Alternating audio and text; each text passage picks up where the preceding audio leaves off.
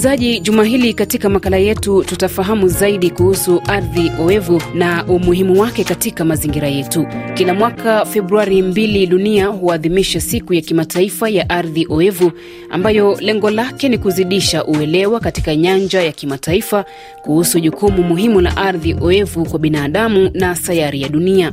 Takriban asilimia 35 ya maeneo oevu duniani ambayo pia hupunguza athari za mafuriko na kusafisha maji machafu yalipotea kati ya mwaka wa 1970 na mwaka wa 2015. Msikilizaji, kwa kuwa ardhi oevu hufanya kazi kama sponji, hivyo hunyonya hewa ya ukaa mara nne zaidi ya misitu ya mvua. Vilevile vile hufyonza hewa ukaa mara 40 kwa kasi zaidi kuliko misitu ya mvua. Kuzungumzia hili kwenye laini ya simu, msikilizaji, tutakuwa na Baraka Machumu, mtaalam wa mabadiliko ya tabia nchi na nishati jadidifu akiwa nchini Tanzania, na hapa anaanza kwa kutueleza manufaa ya ardhi oevu. Ardhi oevu ina umuhimu mkubwa katika mazingira yetu, maana kwanza moja, uh, ni makazi ya bayonoali Uh, zu, uh, nyingi ambazo tunaziona katika dunia yetu. Zaidi ya asilimia sabini na tano ya bainoali zote zinaishi katika ardhi oevu.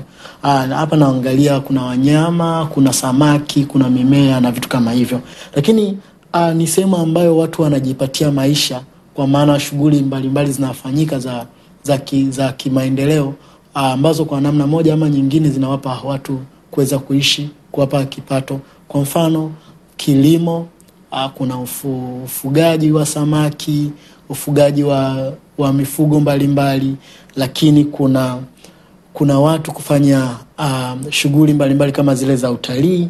Kwa hiyo kwa namna moja ama nyingine huo ni umuhimu wake, lakini pia kun, uh, bainoali ina umuhimu wa kuvuta hewa ukaa, kwa maana kutoa hewa ukaa kutoka katika anga hewa.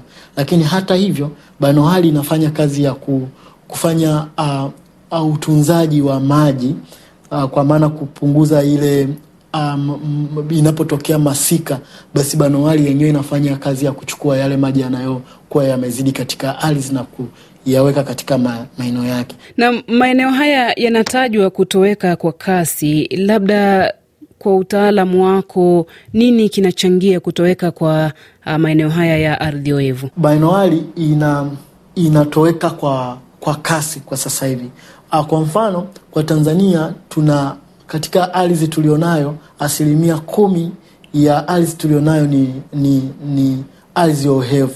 Sasa hii ardhi ohevu imekuwa ikitoweka, ambapo inasemekana kwenye zile asilimia kumi tunazoziongelea sasa, tukiziweka katika asilimia uh, mia tunasema asilimia zaidi ya sabini na tisa ya, ya hii ardhi ohevu kwa Tanzania inatoweka, na hii inasababishwa na na, na shughuli mbalimbali za kibinadamu kama vile kilimo cha kilimo holela ambacho kinalimwa karibu na kando kando ya hizi ardhi oevu, lakini pia uh, hili janga la mabadiliko ya tabia nchi kwa maana ya kuongezeka kwa gesi joto kwenye uso wa dunia inasababisha joto kali, ambalo hilo joto kali linasababisha ukame wa muda mrefu, ambavyo sasa moja kwa moja uh, unakuwepo uharibifu mkubwa wa ardhi uh, lakini pia uh, um, kuongezeka kwa mifugo uh, kwa mfano uh, kwa nchi kama Tanzania uh, ni nchi ya pili kwa kuwa na mifugo mingi duniani. Uh, nikima, ukilinganisha ukiacha Ethiopia, na hii inaonyesha tu pia uh, Tanzania uh, ina mifugo uh, sasa hivi uh, inaendea kuwa mara mbili ya wakazi waliopo Tanzania. Kwa hiyo unaweza ukaona moja kwa moja kwamba ni jinsi gani mifugo kuwa mingi katika sehemu moja wapo ina inachangiza katika kuharibu ardhi ohevu. Lakini tofauti na hiyo, pia kumekuwepo na ongezeko pia la watu kupanuka kwa miji uh, miji vijiji vingi kubadilika kuwa miji, hivyo basi watu wanaongezeka, na hiyo inachangiza moja kwa moja ku, kuharibu uh, kuchangiza uh, kuharibika kwa ardhi ohevu kwa haraka. Mara nyingi maeneo haya sisi wananchi huyaona kama maeneo ambayo uh, ni majimaji tu na hayana faida. Je, uelewa kuhusu ardhi oevu uko vipi katika jamii zetu na hasa katika ukanda wetu wa Afrika Mashariki? Je, wananchi wanaelewa umuhimu wa maeneo haya? Uh, wananchi wamekuwa hawajui uh, umuhimu mkuu wa, wa ardhi oevu kama nilivyozitaja hapo juu. Hawajui kwamba hizi japo wanapata wanapata vipato kule, lakini hawapati elimu ya msingi kujua ni namna gani ya kuzitunza, ni namna gani au uh, kuzitunza zinaweza zikawasaidia wao maisha yao kuendelea.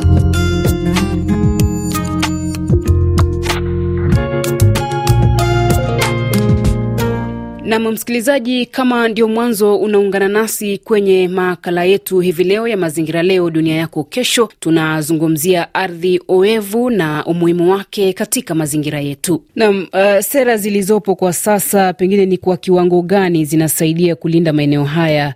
Uh, labda ni wapi tunatakiwa kukaza kamba ili kuokoa maeneo haya muhimu? Uh, kiwango kidogo cha sera tulizonazo ambazo uh, kwa namna moja ama nyingine ndio zinalinda na zinalinda ule uhifadhi wa ardhi oevu, lakini hazina ule kwenda kufanyika kama implementation kufanyika kule kwenye sehemu ambazo ni husika, kwa mfano kuwaendea hawa watu ambao wanaishi karibu na mazingira kama yale, na hiyo ikolojia ya ardhi oevu kwenda kwenye serikali za mitaa ambao wao ndio watekelezaji wa hizo sheria.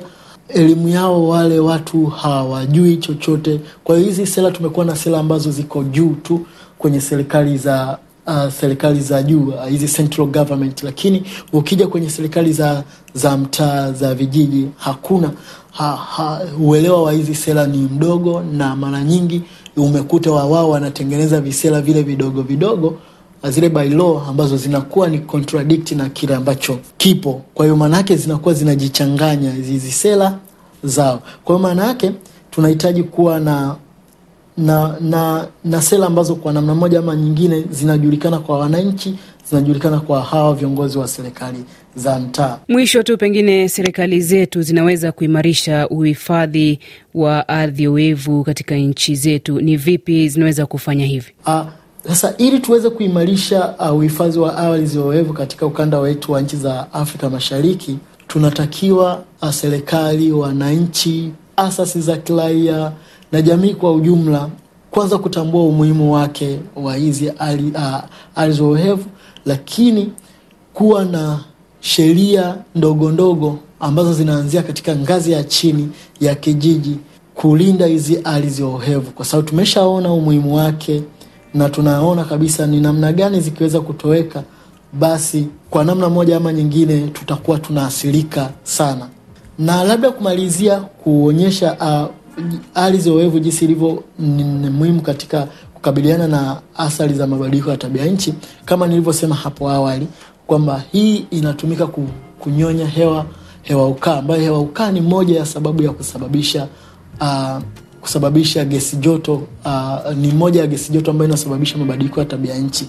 Kwa hiyo moja kwa moja tukiwa na na, na, na tukiweza kuzitunza na kuzilinda hizi na kuzihifadhi hizi oevu tunaweza kupata sehemu kubwa ambazo zitakuwa zinanyonya zinavuta hewa uh, ukaa, lakini pili zita, tutaweza kupata uh, maji ya kutosha, kwa sababu hizi kama nilivyosema hapo awali, ardhi ohevu zinafanya kazi kubwa ya kulinda pia uh, na maji yetu kwa usalama zaidi. Kwa hiyo tutakapokuwa hatuna, tutakuwa na hizi uh, uh, changamoto za ukosefu wa maji na ambazo kwa namna moja zitapelekea kutengeneza ukubwa wa haya mabadiliko ya tabia nchi.